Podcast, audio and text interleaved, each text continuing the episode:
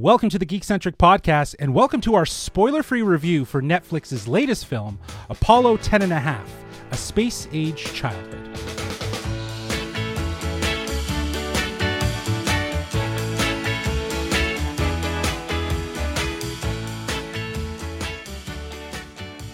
Hello, I'm J-Law, but you can call me Justin. And if you're joining us for the first time, well, we are Geekcentric, a podcast celebrating the world of movies, TV shows, toys, collectibles, gaming, and all things geek-centric.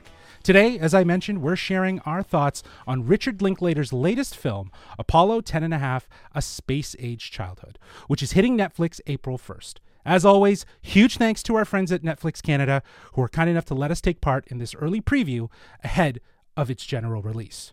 Joining me today are two dudes who are out of this world. We got Kevin and Nate. How are we, boys? Oh, far out, brother. Houston, we do not have a problem. Oh. Houston, we do not have a problem because we got some studs on the air. All right. Yeah. All right. Well, let's kick it into high gear here. As I mentioned, our film that we're reviewing today is Apollo 10 and a Half, A Space Age Childhood, written, directed, and produced by Richard Linklater. This stars Jack Black, Bill Wise, Lee Eddy, and Josh Wiggins.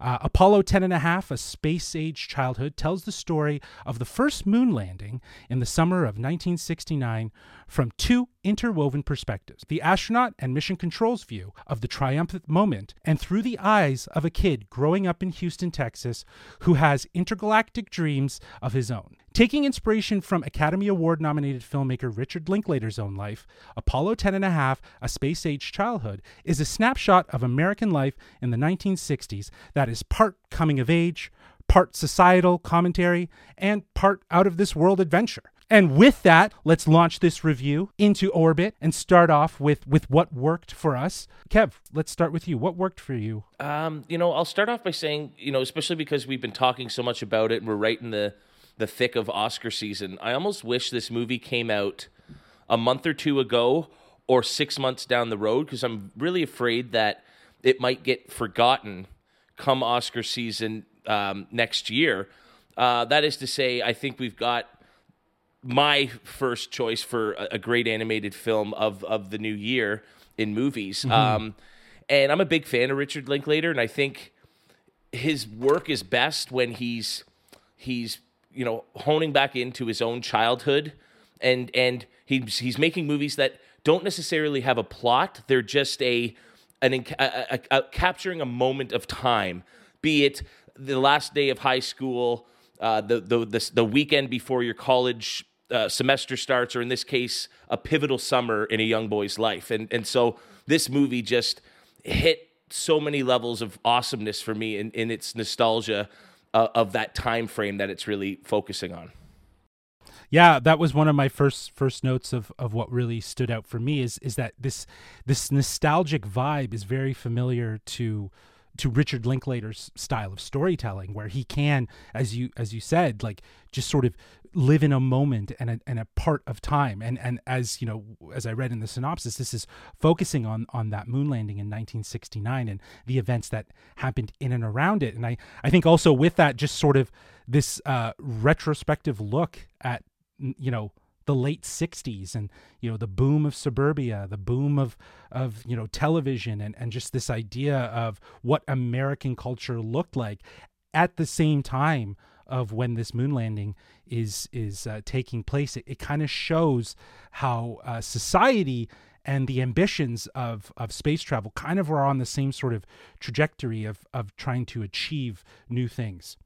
Yeah, I hear all that, and I gotta say, I don't think I'm as hot on it as maybe you guys were. I feel like the narrative, as you described it, Kevin, it's going to be divisive for a lot of audiences who aren't used to maybe Richard Linklater's style of filmmaking, right? And so, kind of coming into this, I definitely sort of felt a little like it was a little meandering at times. But I'll get into that with what didn't work. I will say, I obviously didn't grow up in the 60s, but this movie transports you back to the 60s. And while I personally couldn't connect with it, all the things that I'd heard my parents tell me about and the stories of their childhood, I saw that through Stanley, and I thought that was really, really cool, and getting to see these kids grow up. And I love how the movie highlights television and pop culture.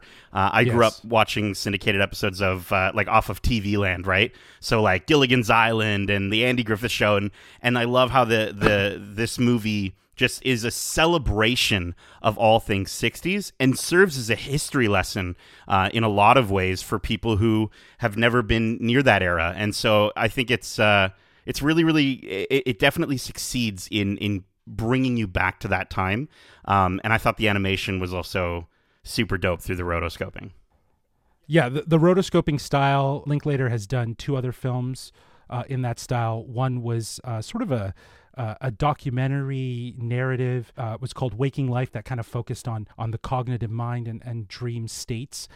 Then we also had Scanner Darkly, that starred Keanu Reeves, Winona Ryder, and I believe Robert Downey Jr. as well. It was a little bit more surrealist, that really pushed the boundaries. And then you have this film here that I think Linklater, again, is leveraging this as a way to enhance this sort of surrealist, dreamlike qualities of the story that he's trying to tell. And 100% agree with you. Like, this is a celebration of the age of TV and the age of pop culture and influence, and really also just kind of taking a look at the history of space through our understanding and how it is informed us through popular culture. Like, you know, they reference a very popular space movie, 2001: A Space Odyssey. And I think that, you know, it just goes to show how, you know, there's an understanding on Earth of what space is, which kind of fuels this imaginative desire to go and travel through space. And I did love how anytime they showed kind of older footage, how they would cut to, it's still rotoscoped footage, but the way they did it was collagey. Different. Yeah, it was collagey. There was like white outlines on people, yep. And it was still, it felt really different. Yeah, and it was so well done in that sense of like just really setting you up for, hey, okay, so like you're looking back at this moment in time that is old even for our main character, whereas when it cuts back to him and him playing with his friends and stuff like that, it's just so crisp and clean. I think it just does such a great job visually of moving you back and forth between these different memories and these time eras. And yeah, man, I thought the look of the movie, it does take, I'm not gonna lie, it took me probably about a solid 20 minutes to sort of get sort of comfortable with it, and then once you are, it sort of melts away, and you can really appreciate it. So I really, really dug it. Well, and just touching back on sort of the subject matter, you can tell how personal this is to Linklater himself, and and you mentioned A Scanner Darkly, and that was obviously an adaptation of the Philip K. Dick mystery noir novel.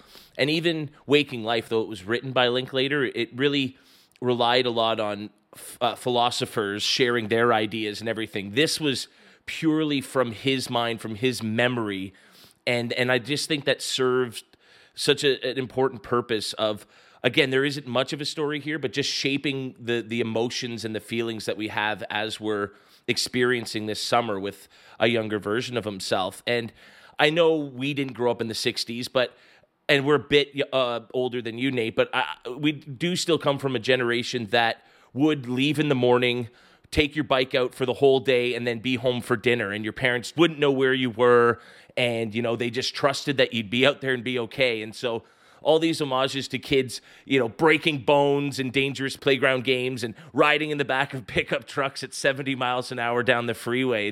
It was such a different time in contrast to the world we live in now, with the helicopter parents and every kid burying their face on a cell phone, right? This was a time when you would sit down in your living room and enjoy things with the family, with each other. And that was such a lovely message that I think the movie brought. Yeah, it definitely was. We talked about Turning Red and how autobiographical it was for Domee Shi. Yes. This is Richard Linklater's autobiography to a certain degree. And I loved, Kevin, your call out there, like how it highlights the freedom and sort of comedic, but also like often dangerous activities that kids did back then. And like, I just thought, you know, I love the line that Stan, he says something about like kids being more expendable. And you do constantly see it in this movie where the adults are just kind of like, all right, I'm too tired to deal with you. Just go outside and hit your head on a rock or something. I don't care. And I thought that Jack Black gave a really excellent narration. He's a different Jack Black though than you would expect. Like, I heard Jack Black's voice and I was like, okay, is this gonna go comedic? Is this gonna go like, is he gonna have his Jack Blackisms? And he doesn't. He's very mellow tone, but I think it really fits this movie and this story really, really well. Nice. Yeah, he's not School of Rock Jack. No, and I love that. It's such a subdued version of him, and the movie doesn't rely on him to provide the comedy. It's the other people in his life doing these ridiculous things that bring the laughs and bring the chuckles. And Jack was just so soft and so it felt heartfelt. You could feel he attached himself to this and probably saw a lot of his own childhood in reliving these moments. Yeah, and he's just so like very calming. Like, I want him to read him like an audiobook or something. I want to get on that. And I like this very sort of reserved version of him. But and you know, I think we talked about a little bit earlier just how important this event was. But I think the movie, you know, along with being a history lesson, a celebration of the 60s, yeah, it also does serve as a reminder of just how important this event was to, you know, maybe if you're listening to this yourself or your parents, most likely. And, you know, I think not only for the kids growing up in and around it, but the 40,000 NASA employees who didn't fly into space, but felt just as part of, you know, important, the mission as the astronauts. Right. And so I dug that quite a bit. And I thought even just the way that the movie still showed the experiences of the parents still was really well done. You guys were mentioning the narration, and I kind of want to use that as a launching pad for talking about what didn't work. Oh, okay. Because while I loved Jack Black's narration, I think it was too heavy-handed. I think it almost felt as though, you know, it's a 90-minute movie, but I do feel like the story very much relied on Jack Black's narration to kind of move us through the motions of the summer, which, again, even if you think of something that I couldn't help but think about was Stand By Me, that uses also a very narration quality to kind of relive and recant the moments of a summer. It wasn't necessarily as heavy-handed. It was very much a sort of back and forth between the characters that we would hear their stories and see them sort of unfold with that narration. So I guess it's like, it's not a huge negative, but I think if I was going to say anything as a negative, I think there was just too much of that. Well, I think I kind of get what you're saying, Justin, in terms of, I mean, for me, it was a balancing issue of the actual recanting of these stories. And don't get me wrong, I'm not used to Richard Linklater's filmography, right? So I could be coming at this with completely fresh eyes, but I think a lot of people who are wanting to see, you know, maybe they watch the trailer for this movie. I don't think the trailer does an accurate job in really setting you up for kind of what you're actually going to get from this movie. And I think if they had have scaled back a little bit, again, as much as I love Jack Black, if they had have scaled back on that narration, it could have allowed the characters to carry more weight between the scenes. Exactly. And we didn't that. We got little hints of it throughout, but a lot of it was carried by his narration. And so I think it's not much of a story being told in the traditional linear sense. It sort of flits from moment to moment with Jack sort of carrying that. And I thought, I do think, there was some opportunity for like some standout moments that really focused in on Stan himself and his family.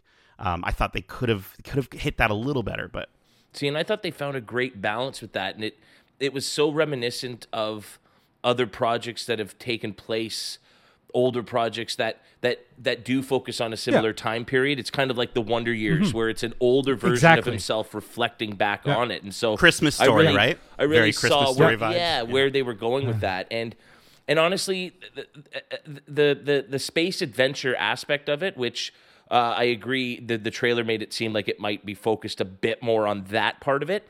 I'm not upset that we didn't get any more than we did of that.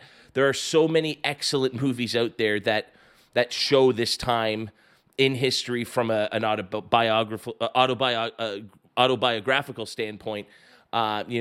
movies and television series and everything. And so to really hone in, and instead of focusing on the space missions itself, it focused on how people were living at the time this was going on, and how their lives paused for an hour or two each night as different events in this monumentous event sort of took place. So I appreciated everything he did in terms of the narrative choices to really just focus on it being about his memories rather than a more factual-based exploration of what happened, because everybody knows the story.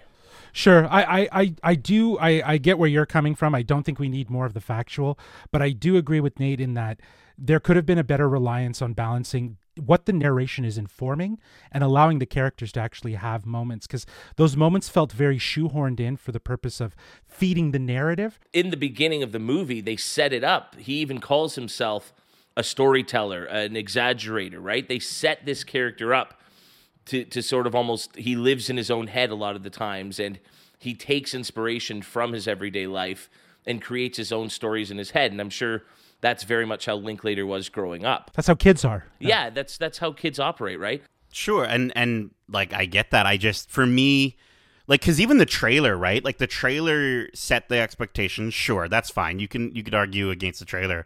But even the beginning of the movie really made me feel like we were going to get sort of back to again, without spoiling anything, but there's a moment where it pauses and you get some, he starts recanting his memories, yeah. Right? And we get back to that. And, but that's like the whole movie. We get the sort of this, what I thought was going to be an interstitial of flashbacks actually turns into the entire film. And for me, a lot of that was very charming, but it outstayed its welcome of sort of its initial charm for me. I do think that, you know, again, he's a kid. He likes to over exaggerate and imagine things. I just think it would have been so cool to see more of that in this movie, and get, you know, again, still celebrate the 60s and still be accurate with it and still show these memories. But it just, overall, it just felt very unbalanced. It just felt like I was kind of like really waiting to get back to the story that was set up right at the beginning of the movie, and it just didn't really pay off that much. Yeah, I just don't know if that was the point of the movie, was that other very small adventure that it turned out to be in terms of the fantastical stuff. I think that was just a means to get to what he really wanted to talk about and what he really wanted to focus on. That's at least how I saw it. And so I can totally see how you'd be disappointed. But I mean, you guys also watched a movie recently by Guillermo del Toro, Nightmare Alley, and said that wasn't nearly enough Guillermo del Toro. And I think if Linklater had gone off and done this fantastical space adventure about a boy, I would have been disappointed and said, that's not the Linklater I was looking for. You know what I mean? So it's funny how it can work both ways in terms of expectations and what you get delivered to you. For sure. Yeah, no, I totally agree. I'm with you, Kevin. I'm a huge Linklater fan. I've always been a huge Linklater fan. And I think this movie has the right amounts of that Linklater style. But to Nate's point, I think he relied more on that narration to really be the guiding force. It's just, it didn't feel like it needed to be rotoscoped because we didn't get as much of the imaginative, right? Like, again, it was cool. It was an awesome element, but it could have, like, getting into a rotoscope animated film, I just was thinking like, oh, they're going to do some crazy stuff. But again, I think the rotoscope is intentional, and I think that is the part where you need to be a Linklater fan to understand. But we will get to that, because it's time to land this sucker and wrap things up with our final, right on the moon, right in that dirty little crater. And we're gonna share our final thoughts with our rating, which will be out of 5 packs of Jiffy Pop. Okay. I mean, well, heck, now I wish I liked the movie more, because I love Jiffy Pop. You know what? I think, again, my biggest issue with the movie is just it's unbalanced. But overall, it is an interesting story. I was still captivated throughout the 90 minutes, but it kind of reminds me of the stories that your favorite relative might sort of gather the family around and just tell you. And then they start to meander a little bit too much. and you kind of just want them to get to the good part of the story. And, you know, you kind of already know it, or you kind of know where they're going with it, and you're just like, okay, enough about the popsicles. Like, you've talked about 20 minutes about the popsicles. Let's move on. So I enjoyed so much of the movie. I love the references to the pop culture. I thought the rotoscoping, well, I thought maybe a little underutilized from a imaginary sort of, again, him using his imagination standpoint. But I still thought it was really cool looking.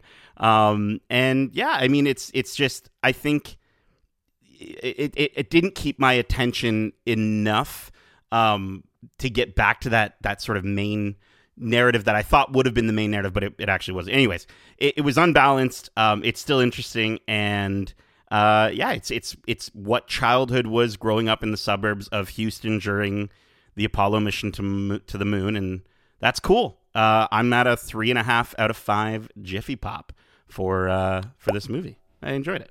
Awesome, Kev. How about yourself? For myself, I found myself wanting to get back to the mundane, if you will, just experiences of life at that time, rather than a fantastical space voyage of a boy. I mean, we just watched recently on Netflix a sci-fi movie, family movie about a kid, you know, involving space and everything like that. And I think there's lots of animated movies about kids going out into space and that sort of idea that obviously do a much better job of telling that kind of story. I think in terms of the rotoscoping and using this animation to capture this period of time is really unique. I don't know if I've ever seen the late 60s captured quite like this. And I think that's where the animation, the choice to go with the animation, really does make this feel unique and very Linklater. And just the simple dialogue. It wasn't about punchlines. It wasn't about, you know, big moments making you laugh. It was just laughing at life itself and how things used to be. And I think there was a lot of reflecting on how that would have been my dad growing up, and how there were parallels to even when I was growing up, and there were similar ideas of living a little bit more dangerously than people do these days. And just, you know, I love the idea of that family bond and certain moments bringing a family together. I can't really think of, outside of sports, really, anything happening in the world that brings my family together in a positive way. And so to see how this monumentous moment in human history brought this family and this community together to celebrate something is so refreshing, because we don't get enough of that these days. We get more of the Vietnam type things that we're constantly bombarded with and talking about in the real world. And so it must have been a really special time for the entire world to just be focused on this one celebratory event rather than all the negative that we get all the time. And so for that reason, this was just such a simple, enjoyable movie for me. The hour and a half breezed right by. I loved it, absolutely loved it. And as a result, I'm going to give this a 4.4 out of 5 super hot popped Jiffy Pops. Jeez. Nice. Super hot. I love it. How would you get the tin foil off of it? How did that happen? Did you have to cut it? You'd use scissors. Yeah. Okay. Yeah, cool. I cut it, and then you would flip it over because it had a handle. I've never actually had it. So. When I go to a cottage, even to this day with my family, my mom will buy one just because she loved doing it as a kid, and so that's still dope. Something we do. It tastes. They would always say it tastes better, right? Yeah, it doesn't. Kids of the '60s and '70s, bread and butter in the microwave. Thank you very much. But there you go. It tastes like nostalgia. There you go. Well, you know, again, I really enjoyed this movie, you know, much like Turning Red, that focused on a, you know, immigrant family living in 2002 in a very multicultural city. You know, this focuses on a suburban white family living in Houston, Texas, growing up in the 60s. That is very conventional. It feels very appropriate of its time. And this is classic Linklater. You know, I love the rotoscoping aesthetic being leveraged in this story. You know, the fact that there, as Nate pointed out, the differentiation between the archival material and the look of the actual narrative, it felt purposeful, it felt meaningful. It felt as almost a way to capture in the archival memories that are kind of fragmented. You remember certain parts and the looks of certain things, and rather than really kind of remembering all the details in certain instances. So I thought that that was very, very meaningful to have it. But it's also meaningful for Richard Linklater to be using this because of the surrealist, dreamlike qualities of this story. It's very purposeful that Linklater would leverage this aesthetic to really get to the heart of this story, which talks about the dreams that we have from our own imagination, built on the things that we love and the things that inspire us and the things that have shaped us. Linklater again shows us his ability to tell a story that feels rooted in nostalgia, but with purpose, to tell a larger story about identity, very much like Dazed and Confused. You know, playing off this idea of a child's imagination intertwined with the space landing serves as a reminder that the ambitions of traveling to space are only possible because of imagination. And that being said, I understand that there are pacing issues with this movie. I do agree with Nate. I think that the narration feels familiar, nostalgically, to have that of films of the past that recant the childhood adventures. But I do feel like it was a little too heavy-handed, and it was the driving force of the movie in many cases. But again, I'm a huge Linklater fan. I loved that he brought back this rotoscope aesthetic. And as a fan of his other films like Waking Life, Scanner Darkly, Dazed and Confused. And at the core of this film is a very heartfelt story that has the right amount of imagination and the right amount of coming of age. And it's a really simple story, and I really loved it. So I'm going to be giving this a 4 out of 5 packs of Jiffy Pop. Burning hot. Awesome. Well, that's it for our review for Apollo 10 and a Half, A Space-Age Childhood. Thanks for tuning in wherever you listen to podcasts. We hope you enjoyed this episode. If you did and you haven't already, be sure to subscribe and leave us a glowing review. We always appreciate the love. Also, if you get a chance to check out this movie once it hits Netflix April 1st, and you want to let us know your thoughts, be sure to reach out to us at wearegeekcentric@gmail.com. That's wearegeekcentric@gmail.com. Or if that feels like a blast from the past, well, you can reach out to us on Twitter at GeekcentricYT or on Instagram at WeAreGeekcentric. Keep in mind, we have a ton of other episodes covering a variety of other content, such as our recent interview with Rob Brunette, an illustrator for Marvel, who shares some awesome insights and gives us a sneak peek into his creative world. Plus, we always have new content coming out, and this week is stacked, which includes our early review for Moon Knight in advance of our next Watch Club series for the show, which hits Disney Plus on March 30th, which means we'll have our spoiler-filled discussion for that first episode out later this week. Plus, we have our recap coverage of the Oscars, where we go over all of the awards handed out from the night. Plus, we got some more reviews hitting towards the end of this week. So, yeah.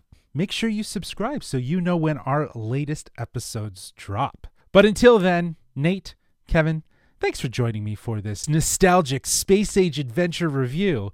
And as we say, Jiffy Pop, smarten up, Disney. Peace.